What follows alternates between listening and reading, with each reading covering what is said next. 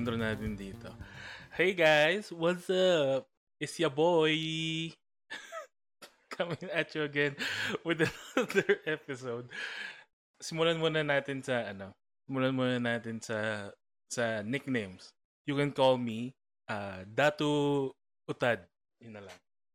Datu, bakit Utad? Utad. Kasi... Ah, kasi Datu. Mm. Uh, ako si Prince Philip. Kamamatay ko lang. What? What?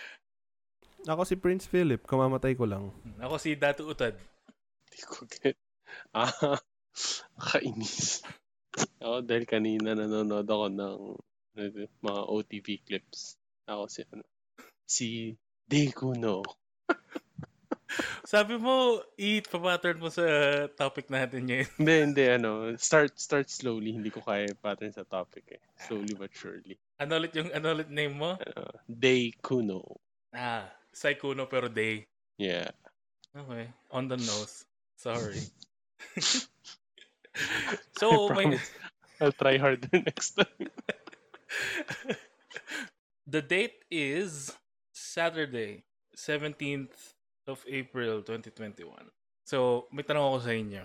Sa tingin nyo ba, posible na merong iisang pamilya na nagmamay-ari ng buong Pilipinas? Um, uh, hindi ba ang question na lang is, sinong pamilya yun? Wait lang, entertain ko na ba yung tanong mo ng seryoso o hindi? Ikaw. Ah, ako muna, ako muna. Bago-bago whatever ako pleases your majesty. Hindi ako naniniwala na ano, kasi yung ano natin, yung pangulo natin ayaw sa ano, oligarchs. Kaya kahit yung anak niya mayor, as, ano, eh, hindi ako naniniwala. Ano? Bakit anong kinalaman ni President Digong? Hindi, kasi ano, kasi as a leader, siya yung nagdadala sa atin papuntang China. Kaya hindi ako naniniwala. Ah, sige. Bro, you may proceed. Ay, sorry. King Philip, deceased. Anong king? I will I, never be king. Ay, Prince. Ano ba siya? Ah, Prince Philip. Prince Philip. Ito na lang isipin nyo. Yung head ng state patay na. Tapos yung, yung, yung mga tao sa paligid niya, sinisikreto lang sa taong bayan habang merong pandemya na nangyayari sa bansa at yung karapat-dapat na mamumuno ng sunod ay hindi pa niya alam. Tapos iniwan sila para labanan yung pandemya na yon. Alam niyo ba yung sinasabi ko? Yung yung hashtag ba yan? Hindi. Synopsis ng Kingdom yun sa Netflix. Ano? Holy shit! Ano ba yun? Kingdom? Uh, yung Korean na ano? Oo, oh, yun ang synopsis ng Kingdom. Nostradamus levels ba yan ng... Kasi nandun lang ako kanina sa ano. Nasa work lang ako, tapos nasira ko ata yung computer nung kasamahan ko, so inayos ko. Mm. So, eh, mag-isa lang ako doon, ginagawa ko.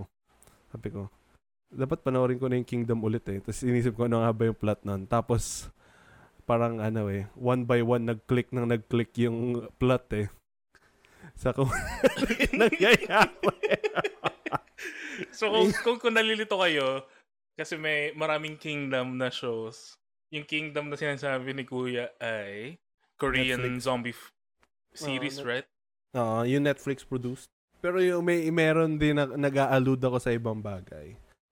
Mga pero hashtag kung, sa Twitter the past uh, few weeks. Ano to? Rip. Hashtag rip. So yun, yung, yung kung sasagutin kita na seryoso.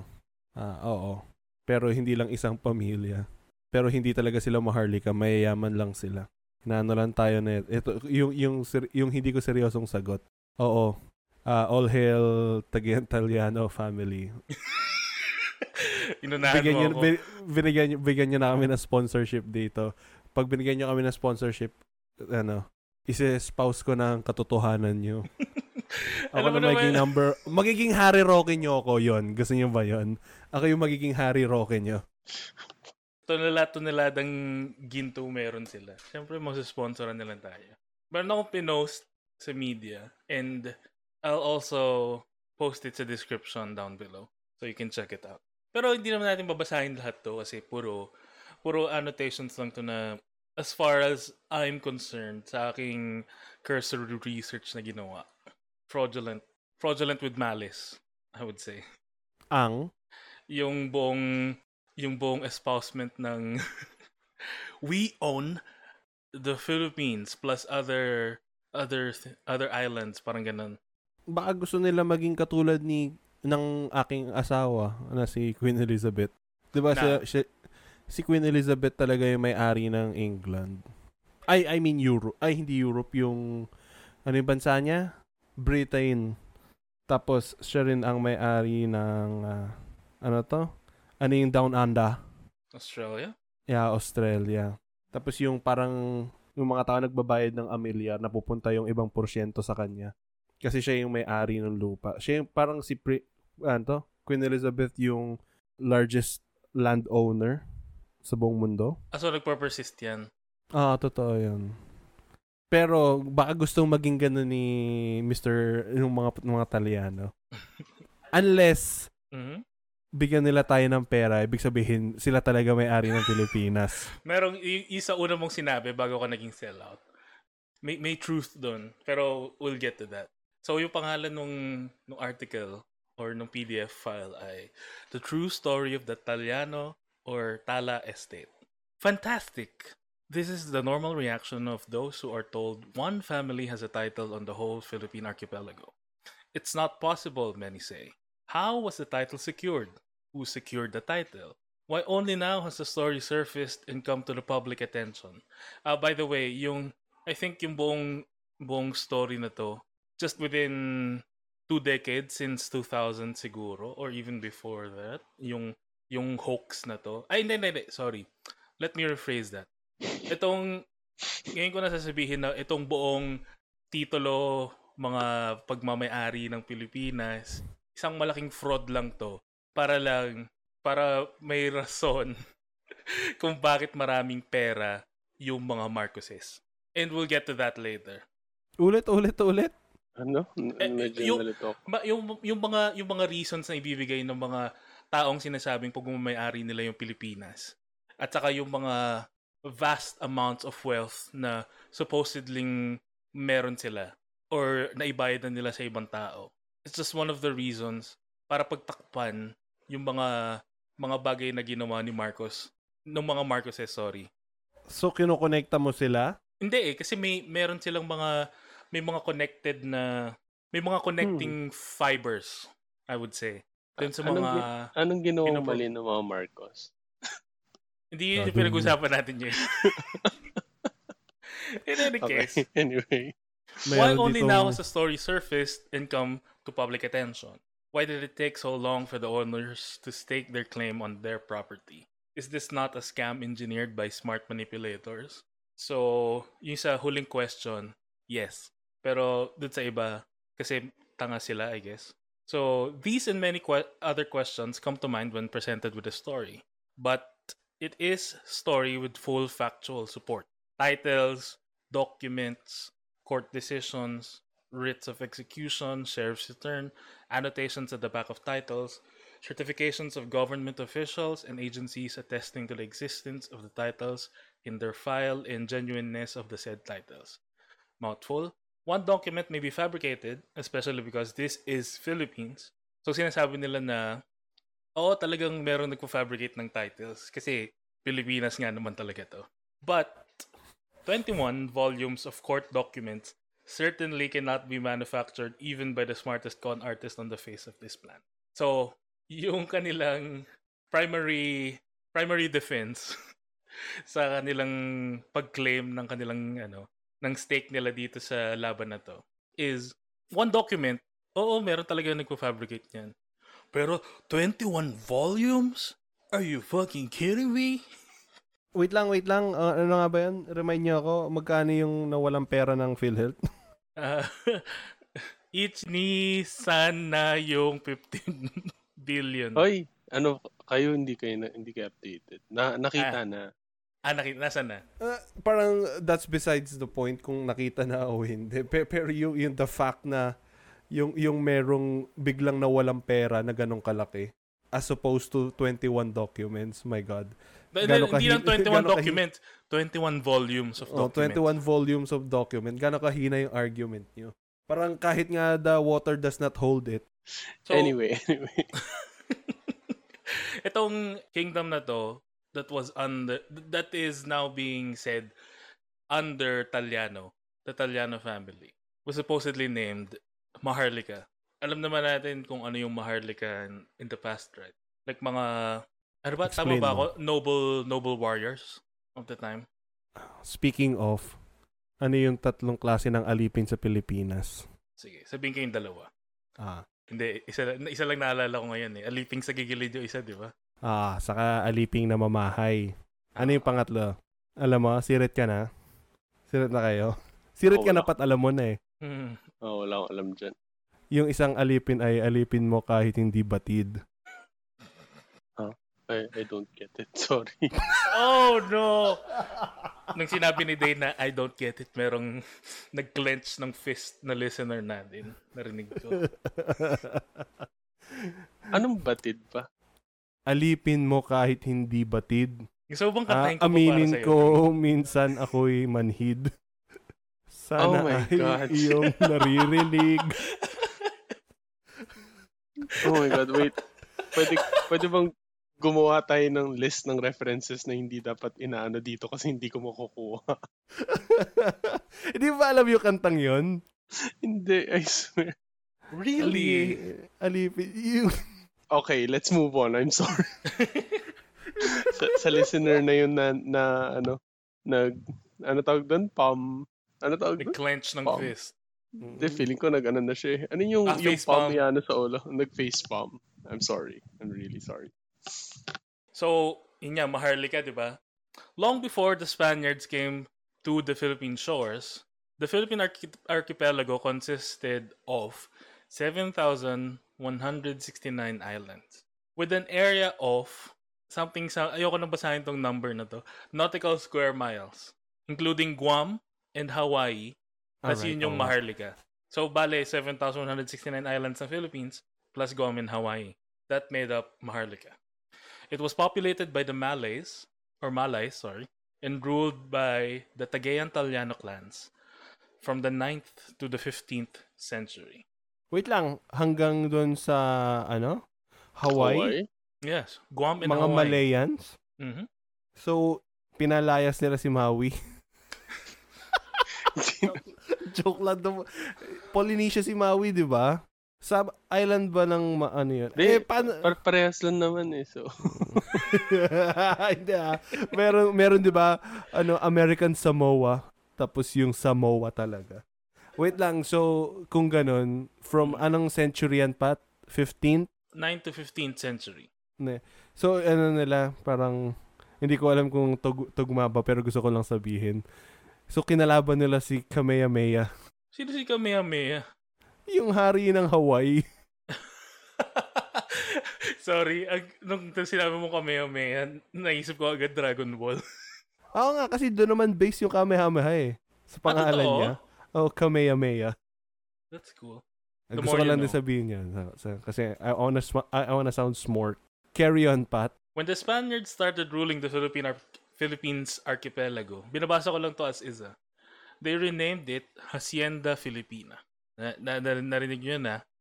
Hacienda. When the Spaniards started ruling the Philippines archipelago, they renamed it Hacienda Filipina. So, bale, hindi pala talaga... Philippines yung unang pinangalan sa atin ng mga Spaniards. Hindi ko nga naintindihan tong line na to eh. Why would they name some why would they name the Philippines the Philippines? Tapos sasabihin itong document na to na they renamed it Hacienda Filipina. Eh, baka dinagdag lang yung Hacienda. Philippines or, or baka yung yung forefather nila na buhay niyan yung alin yun yung parang medyo ano, may screw loose. Gumagawa ng sarili niyang history. Itong mga to napaka napakalakas ng kanilang revisionist energy. And in any case, yung sunod na sunod na paragraph reads, of the many kingdoms in Asia, Maharlika was one of them under King Luisong Tagean Tallano, the father of Raja Lapu-Lapu and Raja Sulayman. Na narinig niyo na, the father of Raja Lapu-Lapu. Uh, I want you to do uh, a quick search kung sino yung tatay ni Lapu-Lapu. Eh, sinabi na nga sa document eh, si Luisong Tagean Tallano. Asan na yung pera ko? Money please. Money please. Ito, napakababaw lang ng aking ano, ha? Napakababaw ng aking retort. Pero walang nakalagay dyan na King Luisong Tagean Tallano. Kasi it's, it's pronounced Luisong. So fast forward na tayo. So okay, fast forward. Hindi, hindi. Hindi na yun. Kaya ng, ng history. It's, it's shit. Hindi no. Exciting nga eh. Mo, yung, sa, yung mga listeners, ba- bago tong episode na to, alam nyo ba na ang ama ni Raja Lapu-Lapu at ni Raja Sulayman ay si Luisong Tagean Tallano? Hindi nyo alam yun. At lalong hindi nyo alam na magkapatid pala sila. Dahil isa lang ang tatay nila. Never mind na yung isa, nasan ba yung isa? Di ba si Lapu-Lapu nasa south ng Philippines, tapos yung isa nasa north? Baka ang ibig sabihin lang nila dito. Kasi king nga siya ng mga datu, di ba? Sabihin, uh-huh. anak niya lahat ng mga datu. Parang ganun. P- uh, pwede ba yun? Sapat ba yun? Hindi eh. I like how, I like how you're trying to justify. And, kasi magpo-fall apart yung kanilang claim mamaya eh. I'm giving them I this. I think it's, it started sa title parang nagpo. Ay, tapos, tapos, tapos yung, yung, ito si Luisong, ang kanya, yung mga anak niya, mga Raja. Tapos siya, ang title niya, King. Bakit kaya hindi minana nung mga anak niya yung King na title? Bakit biglang Raja na? Hmm. So, sige, balik na tayo. Its principal products at the time were peanuts exported to Mexico and uh, European Wait, na, countries. Nasa na tayo sa timeline na to? Ano pa rin? Yung kapatid, tatay nila si, ano, si Tagean Tallano. Tapos meron na tayong trade with Mexico and European countries. Mm. Dahil sa Spaniards kasi na-rename na nila yung Philippines. I don't know kasi merong pagkatapos nitong dalawang paragraph na to, doon na tayo pupunta sa Spaniards.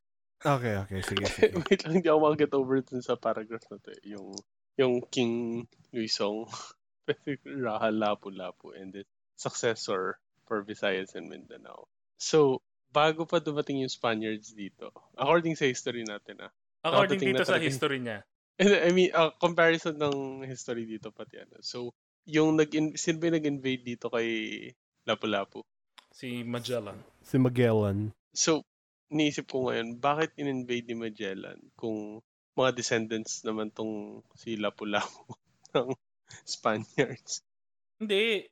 Si King Luisong Tagean Tallano, pin ano, Muslim. Ah, okay. Parang hindi tunog, hindi tunog Muslim yung pangalan niya. When when the Spaniards came, full control of the islands remained with descendants of King Luisong. Oh nga, so before anong dumating yun, hindi, like, parang ang sinasabi nila dito, bago pa dumating yung Spaniards, pinamumunuan na ng isang hari yung mga datus. And yung hari na yun, si Luisong Tagean Tallano.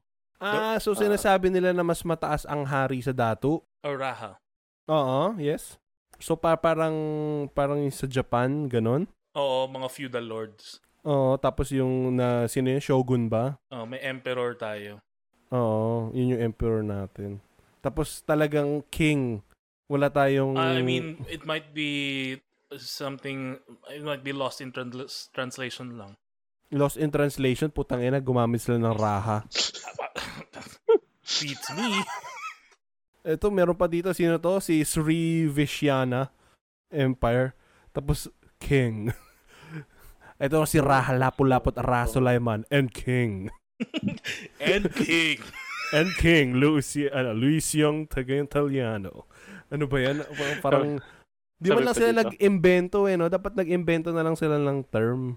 Because of the land-grabbing activities of the Spanish conquistadors, the descendants of King Luisong brought these questionable activities of the conquering, conquering armies of Spain to the attention of the Spanish Queen, leading to the setting aside of many royal land grants and the issuance of Titulo Posesorio to become Titulo de Compra, embracing the whole Philippines archipelago in favor of the Tallano clans. Yun na nga, yun na nga yung, yung mismong title na mamaya pag-uusapan natin na naging, naging Torrens title as they say. Mayroon pa sila mga claims dito na hindi ka panipaniwala. So, dun sa The British naman, ang sinasabi lang dito na nag, nag, nag-issue yung yung yung British, yung mga yung, yung Britain ng royal decree na yung title na meron sila nagiging magiging ano, yung property rights mapupunta kay Tagean Tallano. Dahil dahil napag-usapan k- lang nila.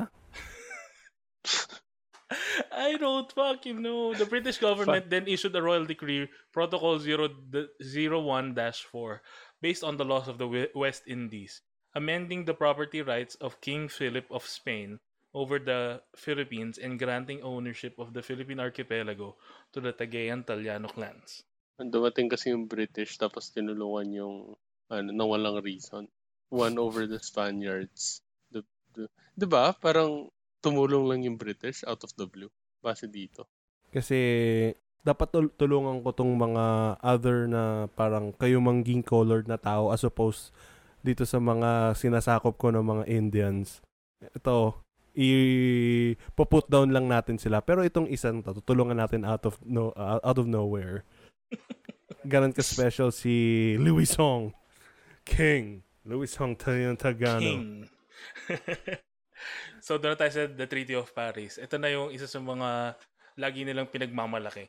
Every time na nanonood ako ng ng mga videos na according according sa Tala Estate or whatever man, ito yung mga pinagmamalaki nila.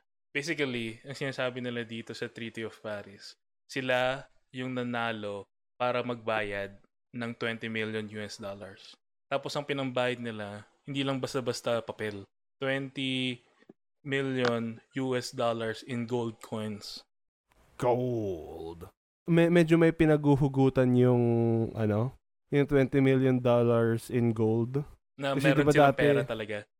No, no, no, no, no, no, no. Yung, yung, yung history lang na U S go, uh, U S dollar in gold. Kasi diba, nung unang panahon nga, yung value ng dollar directly connected sa da, uh, gold. Mm, kasi yung kanilang composition ay malaking malaking part ng coins nila ay like ninety percent ng composition ay gold.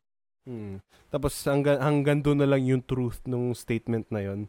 Si Don Esteban Benitez Tallano. Wait lang, siya na ba yung siya na ba yung leader ngayon ng mga Tallano no, niyan? No, no, no. Siya yung nagbayad ng twenty million US dollars. So buhay pa neto si Luisong. Hindi, Hindi na. Hindi na. Patay.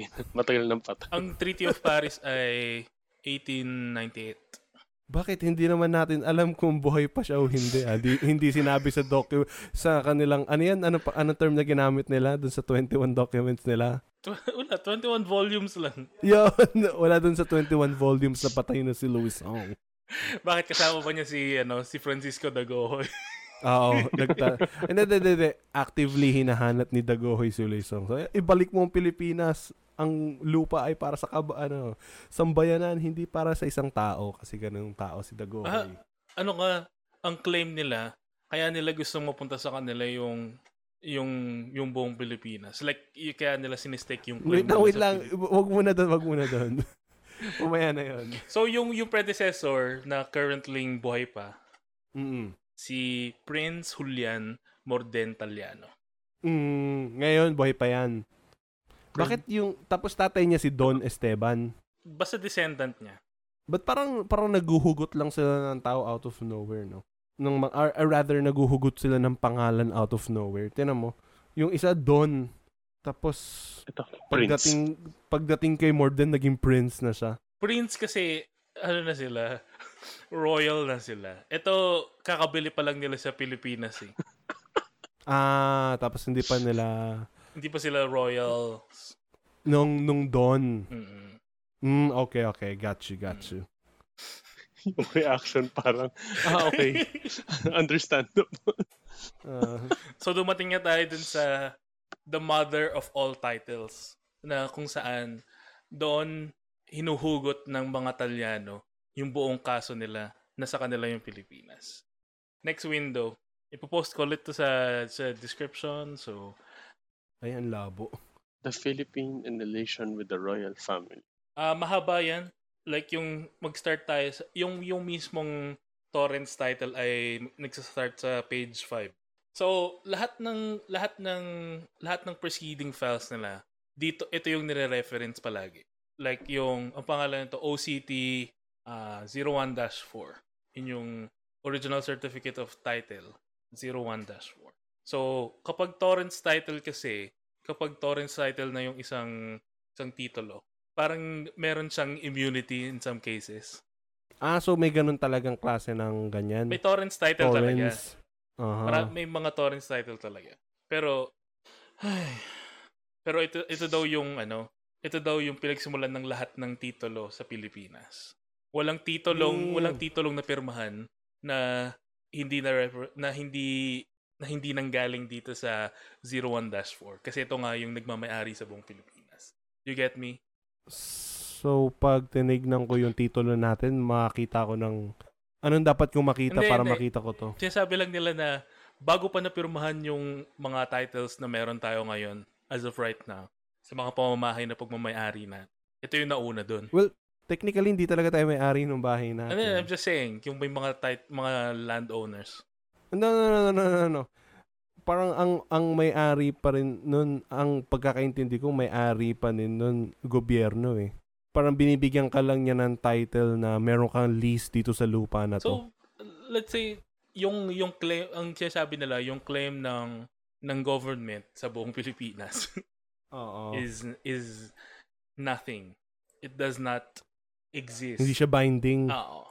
So, nagbabayad tayo ng amilyar para sa wala. Apparently, sabi ng pangalan. In any case, may mga, dahil dahil sinabi nila na lahat ng files, lahat ng annotations, lahat ng preceding titles, ano pa ba? Ano pa ba sinabi nila doon? Lahat ng... Lahat ng volumes. Oo, lahat ng volumes. Yung twenty-one volumes nila. Aside from this, ito yung nire-reference. Itong original certificate of title na to. So, ang tanong ko sa inyo, sa unang sa unang tingin nyo, may nakita ba kayong problema dito? Malabo yung pagkakaskan? Oo, oh, parang nakikita ko nga, I mean, kung ito talaga yung sinasabi nilang translated na ano, na title. Translation lang to, ah, hindi ito yung hindi ito yung mismong um, hindi ito yung mismong pinirmahan na titulo. Dahil yung yung date, kung makikita nyo sa seventeen sixty-four uh-huh. inisyu to. Tapos parang cut yung mga, ano, parang cut na cut yung mga, kung titignan nyo yung, yung wording na original certificate of title, bakit kaya parang na-cut siya? May, may, may basahin akong dito part na interesting. Mm. yung sa baba, yung sa baba. parang Un- na-cut nga. Until the nineteen seventies, it had been assumed that the Philippines was a part of the mainland China. However, this was contradicted by Doctor Fritjof Fritjof Voss, a German scientist who studied the geology of the Philippines, which, according to him, rose from the bottom of the sea and continues to rise as the thin Pacific crust moves below it. In nineteen sixty-four to nineteen sixty-seven, scientific stu- studies, studies were done, and it was found out that the blah blah blah blah and the crust underneath China does not extend to the Philippines. Hence, the latter could not have been a part of land bridges to the mainland China. Mm. Gumagawa naman na yung China ng ano eh, ng bridge, hindi lang land bridge. Papunta dito sa mga, eh, ano natin, teritoryo ng Pilipinas. Binibridge na nila yun. So, it won't matter kung parte tayo noon o hindi. Kasi ngayon, malapit na tayo. Unless mag one eighty na ang buong mundo. Kailangan nasa, mag one eighty na ang buong mundo. Nasa process na tayo. So, meron akong meron akong pinanood kanina na ta. Historian siya. And I think he's based in the Philippines. Pero British siya. Tapos, sinabihan ka niya ng ano, you what, Mike? Tapos, ang, yung mismong video niya was about yung, yung, yung fraud ng Tallano, ng Tala Estate. Wait lang, may, may question ako. Ano ba yung Tala Estate? Tala Estate yung meron silang meron silang lugar somewhere sa Pilipinas na yun yung pangalan, Tala Estate.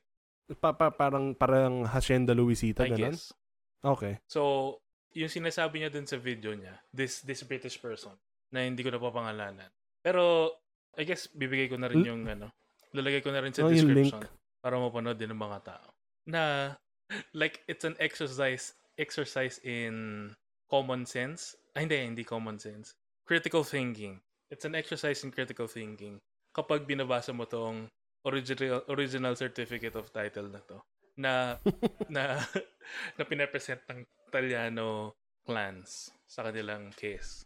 Kasi, first na reason kung bakit masasabi natin na with, I mean, without malice and merong, merong somewhat of a proof na fraudulent nga ito. Kung titignan nyo yung sa page five, ah, Royal Crown of England, yun yung unang line. Pero sinabi niya na British siya and hindi daw ganun. Wala daw nagsusulat ng Royal Crown. Ano daw dapat? Asan yung Royal clou- Crown? Page five, day. Page Truly five. Day. It, itong itong, ah, okay, itong okay. document na to, Royal Crown. Ano daw pat? Sorry. Ano daw dapat? Kung hindi Royal Crown. Parang Her Majesty the Queen. Oo. Parang His Majesty or something ganun. Oh. Ay, grabe, babae nga eh. Wait lang. Ay, hindi. Nung sinulat to, siguro lalaki pa. Oh, actually. Kasi seventeen hundred, oh, eh, sexist pa yung mga tao. So, bali, ang, ang royal, ang term na royal daw, parang ginagamit lang siya sa, kunwari, the Royal Mint. Ganon. Uh, sorry? Mint? Royal Mint? Mint? M- M-I-N-T? Yes. Ano yun? Yung pinupunas ni Queen Elizabeth sa puwet niya? M I N T? I, I think oh. yung the Royal Mint ay parang sa coins. Ah, minting ng coins. I, I don't Ganon. know. Pero yun yung, yun yung, may pinakita siyang logo, the Royal Mint, yung nakalagay. Akala ko yung, yung parang yung toilet paper na ano, yung, yung parang malamig pag pinunas mo sa ass. Tapos, kasi mint flavor. Tapos again, lumabas na naman yung ano, Royal Government of England. No one says Royal Government of England. Parang yung sabi niya, His Majesty's Government. Parang gano'n. Ano, may, meron ba siyang sinabi sa, sa video na yun? Kung merong part ng document dito na parang uh, parang believable or parang parang pwedeng pag-arguhan kung totoo or hindi. Wala. Hindi, um, pinupoint out lang niya kasi yung mga yung mga outright na mali. Outright na hindi totoo. Ah, uh, okay, okay. Di ba ang king nito si ano? Si, ano to? Yung kay Hamilton? You'll be back. Soon you'll see. Diba? seventeen something. Pero kung makikita nyo sa ilalim, King George the Third ata yung nakalagay. Eh, si King George ba yun? Diba parang the fifth something na? Hindi ba? Sino yung king doon? Witness, His Highness King George the Third of the Royal Crown of England. Wait, the seventeenth uh, day of January, seventeen sixty-four.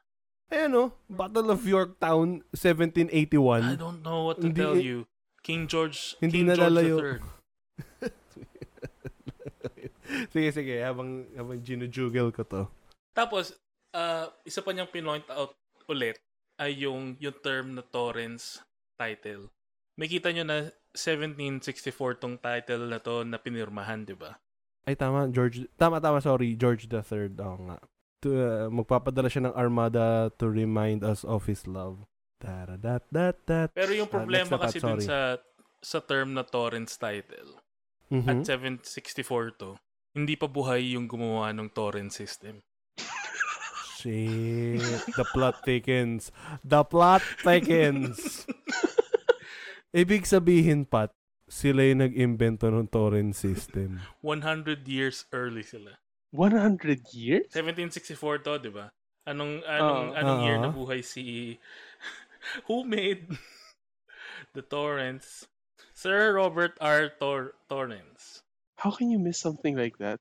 Like you were off by a hundred years. Parang... It is said that in eighteen fifty, Torrens first thought of applying to land the same method of registering and transferring ownership used for ships.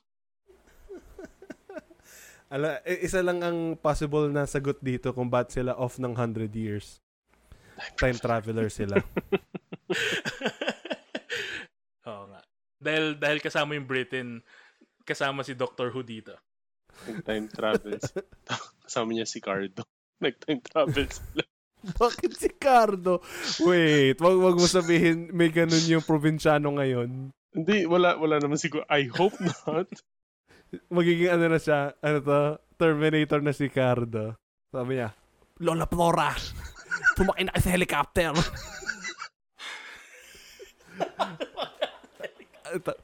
Hasta la vista, baby. Hasta na sabaw. Si Lolo sa... Delpin. Ang tama niyo sa kanya. So, ayun. Assholes. Prince. Anong, wait lang, wait lang. Anong masama sa kanya? Termina- siya na nga yung Terminator ng Pilipinas eh. Hasta la vista. Hasta la vista. Oh, ano na, ano na.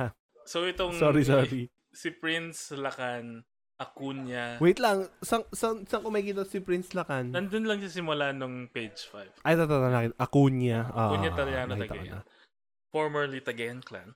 Married with Princess Rowena Ma Elizabeth Overbeck MacLeod of Austria. What? Tapos anak nila si Hitler, no? So, yung naging problema niya dito sa statement na to, yung, yung princess na title nitong MacLeod of Australia. Dahil... Yung yung tatay daw, or at least yung tawag dito, ancestor na to, itong babaeng to, ay ang pinakamataas na nabigay na title sa kanya ay ba- baron lang. So, paano siya naging princess? Mm. Nag-asawa siya ng prince. Tapos, binrake niya yung prince na yun. Ay, namatay yung prince na yun, tapos naging princess na siya.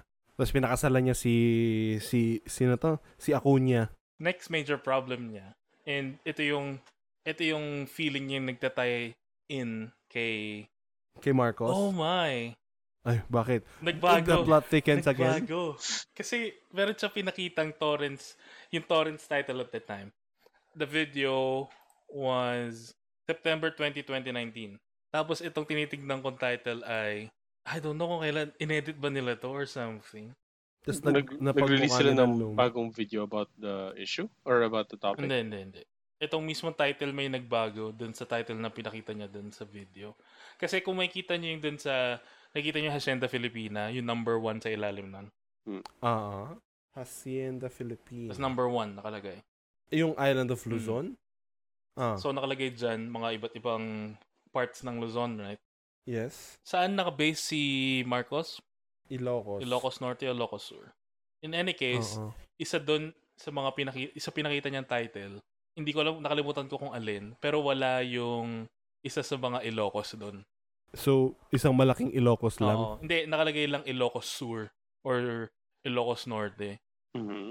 Meaning, hindi pagmamay-ari yung ano? Like, hindi pagmamay-ari ng Tagean Tallano yung isang part ng Ilocos. Ilocos. Which means...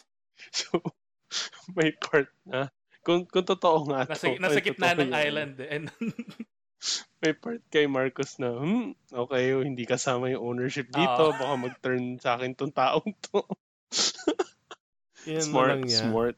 Alam mo kung anong ginawa ni Marcos? Kung anong ginawa ng Pope? Oh, itong Vatican akin. In the middle of uh, isang nation. Gumawa sila, gumawa sila ng sarili na nation. Pero bakit ba? So, yung sa sinasabi mo, Pat, yung sa video ni British dude, mm-hmm. merong isang missing dito, either norte o sur. Mm-hmm. Pero dito sa itong bagong documents na to, or siguro ito na yung later updated, assuming nilagay na nila pareho, kasi nakikita ko dito pareho eh. Ah, titignan ko ulit. Doon sa, ito, titignan ko na yung video niya, nakalagay, Islands of Luzon embracing the areas of Luzon region. Tama ba? Pareho lang ba? Oo. Ah. Abra, Apayao, Benguet, Ifugao, Kalinga. Oh, Benguet, uh, Ifugao, Kalinga, Mountain Province. Ilocos Sur lang yung nakalagay dito. Damn, son. Paano nila na-edit oh, I... yun? dun, dun, dun. Pero sa kanila, sa kanila tong site natin. Al- alam mo, alam mo naman kung bakit, Pat, kasi meron time traveler nga sila. one hundred years advance yung kanilang ano mga documents. Yun ang makakapag-explain nun, kaya bigyan nyo na kami ng pera, please. Ikakatok na bigla sa, sa gate niyo. Tapos pagbukas ko meron ng isang ano, bag puno-puno ng pera. Ay mga ano, mga U S twenty million US dollar in gold. Wow! Tapos may kita ko si Abe Lincoln, Vampire Hunter. Ano na yung next spot? Yung next na nakita niyang major problem dito sa title na to ay yung, uh-huh. yung mismong witness na si His Highness King George the Third. Of the Royal Crown of England. Dahil, hindi naman nagpunta si King George the Third sa Pilipinas ever. So, paano siya magiging witness? Oh, saka so, meron, meron siyang gera na ginagawa eh. The Battle of Yorktown. eighty-one. Ah. next na problem ay yung governor, yung govern gu- gobernador, yung ano ba tawag dito? Yung sa, sa Pilipinas, yung nag-govern mula Spain. Gobernador General. Yun. Si José Raón. Dahil seven, ganun ba talaga? Like seven sixty-four to. José Raón? Mm-hmm. As in Raon Gitara. Oh, yun niya yung pangalan, José Raón. Parang parang wala pa wala pa ata siya dito nung seventeen sixty-four.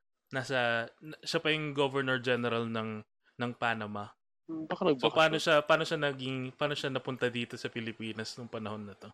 I, w- I wonder paano nag-work nung time na yun. Like meron bang council tapos rine-review yung mga documents na to tapos parang may debate sa korte. Parang ganun. Handshakes lang. K- Tas, hindi, tapos maglalabas sila ng listahan kung ano yung mga nangyari. Tapos tatanggapin ng taong bayan. Hindi na isuscrutinize. Siguro, siguro dati marami nagkiklaim na sila yung may-ari ng Pilipinas. Tapos itong gumawa nito, naisip gumawa ng document para sure. Pero nag-time travel muna siya bago niya gawin to. Ano sabi niya pat? Anong year siya dumating? Si, si Raon? Baka seven, baka seven sixty-five? seven Ah, uh, seven sixty-five ngayon nakalagay dito. Pero dun sa documents, anong taon? seventeen sixty-four. Oh, sila ng i- isang taon. Time traveler talaga sila. Parang y- yung gumawa nito walang ano eh. Parang, parang ako kung mag-research. Surface level lang. Tapos nakita ko yung pangalan nito. Ah, Governor General to? Okay. Parang, oh kasi, na, kasi naman pat ginawa nila tong research na to seventeen hundreds. Oh, wala pang internet. No? Oh, wala pang internet noon, mahirap talaga mag-research. From from memory lang sila nag-ano. Oo. Tapos ano pang ginagamit nila noon, mga scrolls. Alam mo yung pa sila na alam scrolls. Yung kak- tatapikin mo yung katabi mo. Uy, kailan kailan pumunta dito si ano? So sa mga sinabi ko ba sa inyo yung reason nitong ah uh, historian na to, masasabi nyo ba na fraudulent itong title na to? Masasabi kong hindi fraudulent pag binigyan niya ako ng pera. uh, not not Hini- enough proof. Uh, ini- hinihintay ko yung ano ka, twenty million dollars in gold ko. Uh, ano na siya si Prince something? Prince Jul- Julian. Prince Julian Ju- Julian Tagean Tallano, hinihintay ko ang aking gold. Oh, may next akong da, article da, da. na binigay sa inyo. Ito, itong site na to talagang ano to, supporter to ng Marcoses. Itong kilusang bagong lipunan. Uh, kasi kung titignan niyo yung homepage, check yung homepage nila. Matatakot ba ako? The Untold Story of the Kingdom of Maharlika. Ayan, ito na, shit, yung, yung front page nila, shit, nag-harkon sa ano, fascism, oh my God. Diba? Uh, para sa mga viewers, or listeners rather, pag uh, meron kang false idea na dating great ang Pilipinas and one day it will be great again, uh, nagtetread ka na sa fascism, please stop. Get some help. Talk to your loved ones. Pero kung yung loved ones mo ganito din, Ma, uh, pe, siguro magiging fascist nga kayo. Bakit? Or meron kayong meron kayong tendencies na mag-fall sa lies ng mga fascist. Ang dami ko nang ginawang hats na nakalagay M P G A. What is M P G A? Make Philippines ah, Great Make Again. Philippines Great Again.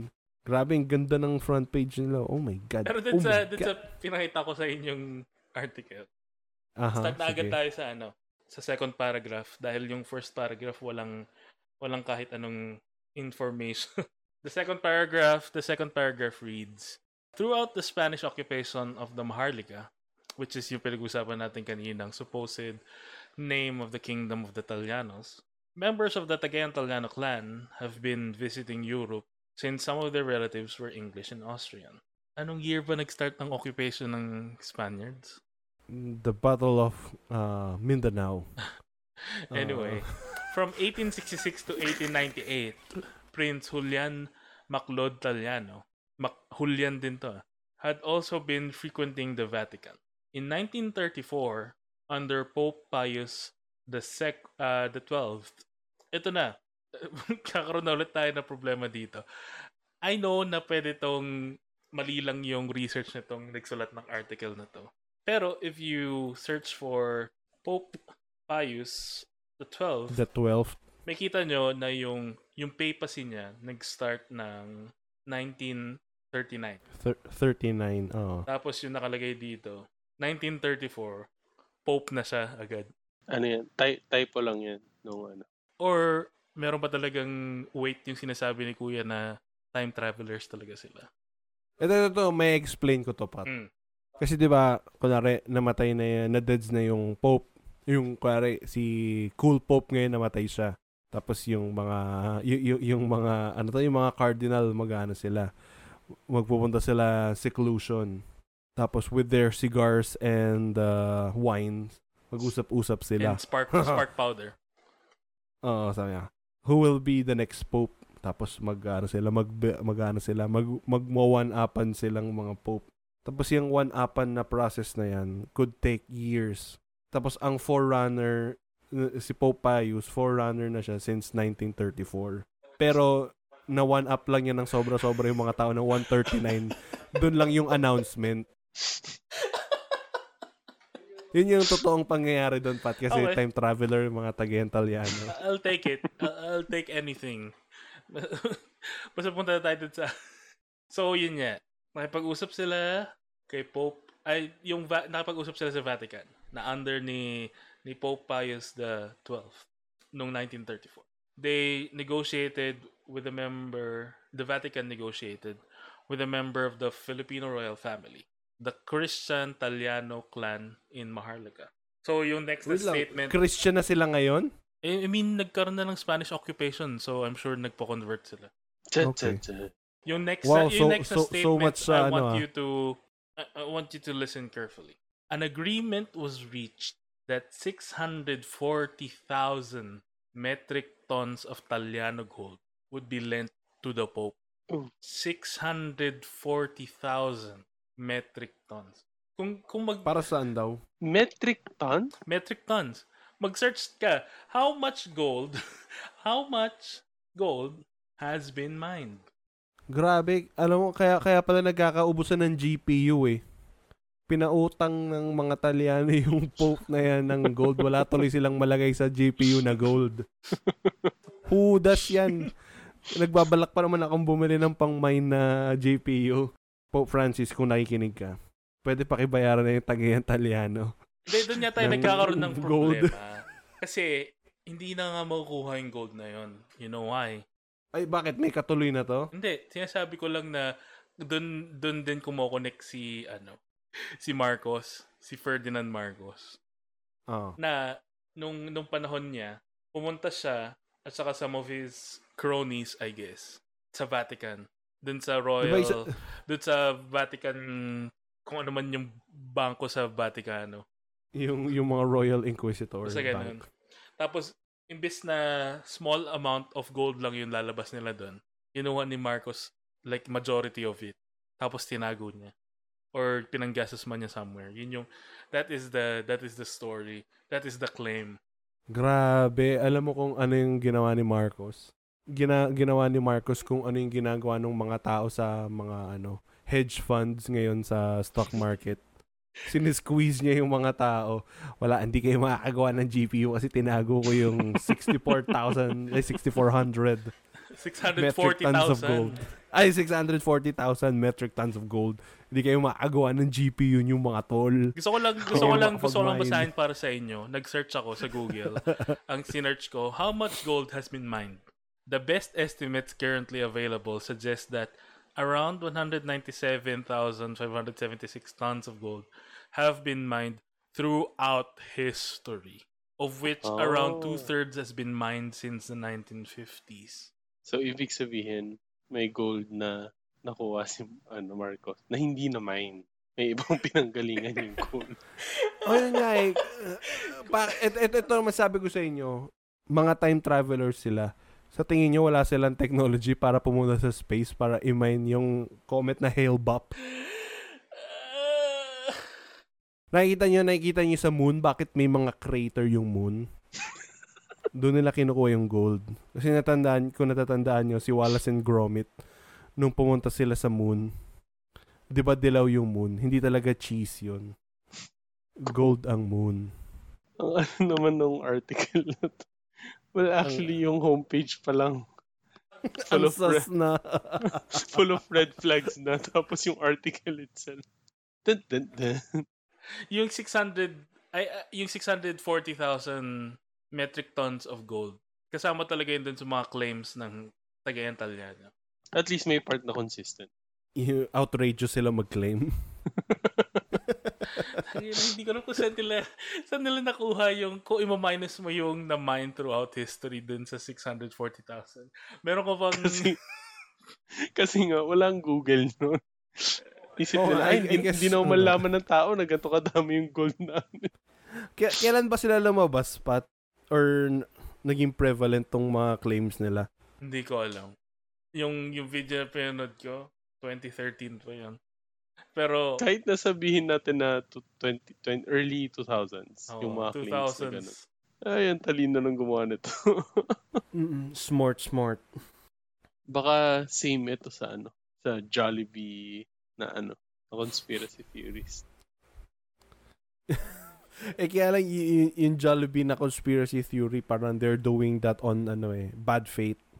Bad faith argument yung ginagawa niya eh. Ha? Ito ba hindi? Kasi I will... Good, good, good faith to, alam mo kung bakit. Bakit? Kasi bibigyan nila tayo ng twenty, twenty million gold in U S dollar gold. Kaya in good faith to. Oh no. Ano pa, ano pa yung next na hindi hindi masyadong outrageous pa? Ito, may mga binabasa akong article na related dun sa... historia na sinasabi ko kanina pinanood ko na dinidiscuss niya pa rin yung yung O C T zero one dash four part two na to eh, pero it will suffice. I'll read it to you.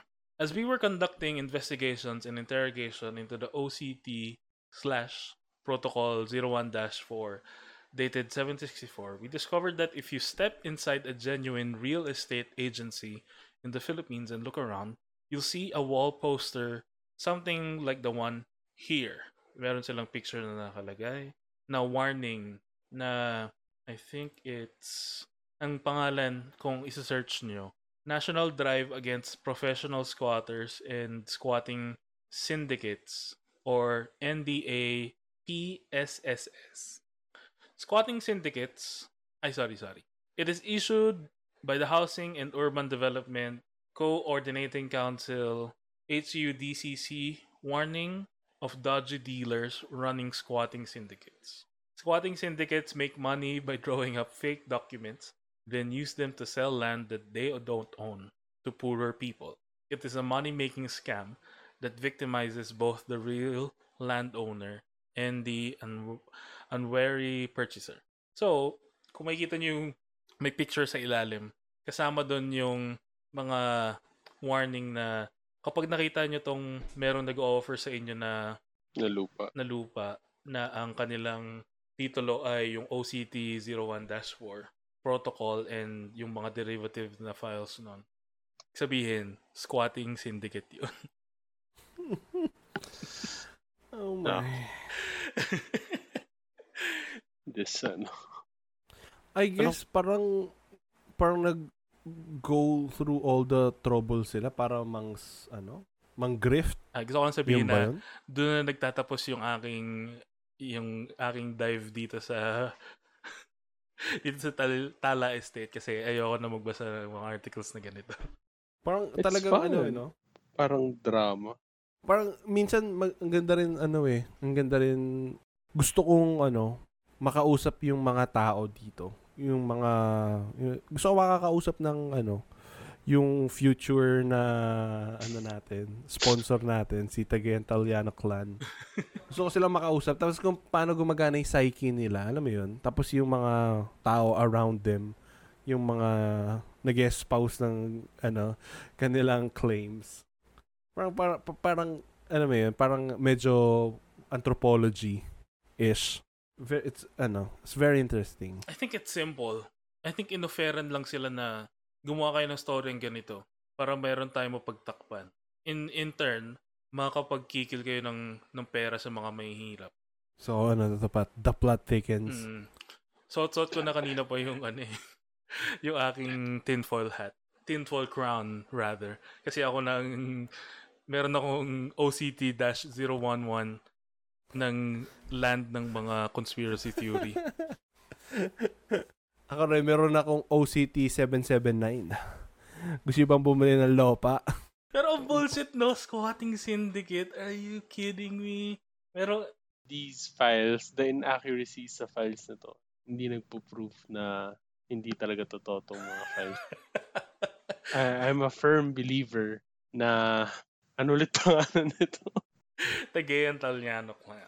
Uh, kung sino ka man, uh, siya talaga yung may-ari ng Pilipinas. Oh, siya talaga. Manipuis! Manipuis! Pero kung ikiklaim mo ngayon yung Pilipinas, nako, wrong timing ka. Oo nga, may ibang tao na nagkiklaim. Pero in in the first place, kung kung meron silang six hundred, kung nagkaroon sila ng six hundred forty metric tons of gold, bakit ni isa sa mga mga titles nila hindi naging totoo? Like, like minention nung, nung historian na ni isang file, wala silang na-present. Yung translation lang yung na-present nila. Dahil ang rason nila, very unreadable na daw. Isa yun sa mga annotations dun sa likod ng title. Uh, hindi, ano naman yun? Factual naman yun. Kasi... Oh. K- kasi y- y- yung papel na ginamit nila, uh, para sobrang authentic nung paper nila. Uh, or nung documents nila rather, nag-time travel sila pa- papalik dun sa sa China kung kailan na-invento yung unang paper. Tapos para nag-travel back in time pa sila para kunin yung pinakaunang ink na ginamit para isulat yung kanilang title. Tapos sinulat pa nila yun. So mahabang panahon. Tapos naging unreadable na. Sabi niya, shit, habang sinusulat ko to bago maging unreadable, i-translate mo na, tropa. Ay, nako. Yun yung nakikita kong timeline na ito. Pero bakit hindi sila sinama dito sa tarpaulin na to? Yun ang tanong ko. Anong hindi sinama? Ayun, mga grupong inirereklamo. Hindi, ayun, nasa ilalim sila. Prince Julian ah, Tallano Group. Doon pa na sila. sila. Prince Julian Tallano Group at saka yung Acopiado, Acop Group. Ano to eh, no? Government shit to. Government shit to. Oh, ayan. Nakikita ko yung mga, ano, government. Oh my God. Parang, I guess, I guess, ano to, ang tawag ng Ponzi scheme? Ay, hindi naman siguro get rich kagad to. Pero squatting pe- pe- syndicate. Oh, squatting syndicate. Squatting oh scam. Samahan nyo sa ano. Sila na nga yung na-disprove eh, tapos... Okay lang bang podcast housekeeping na tayo? Pero feeling ko talaga, kung bibigyan nila na tayo ng pera, for sure, sila talaga may-ari ng Pilipinas. Totoo ko ba dyan?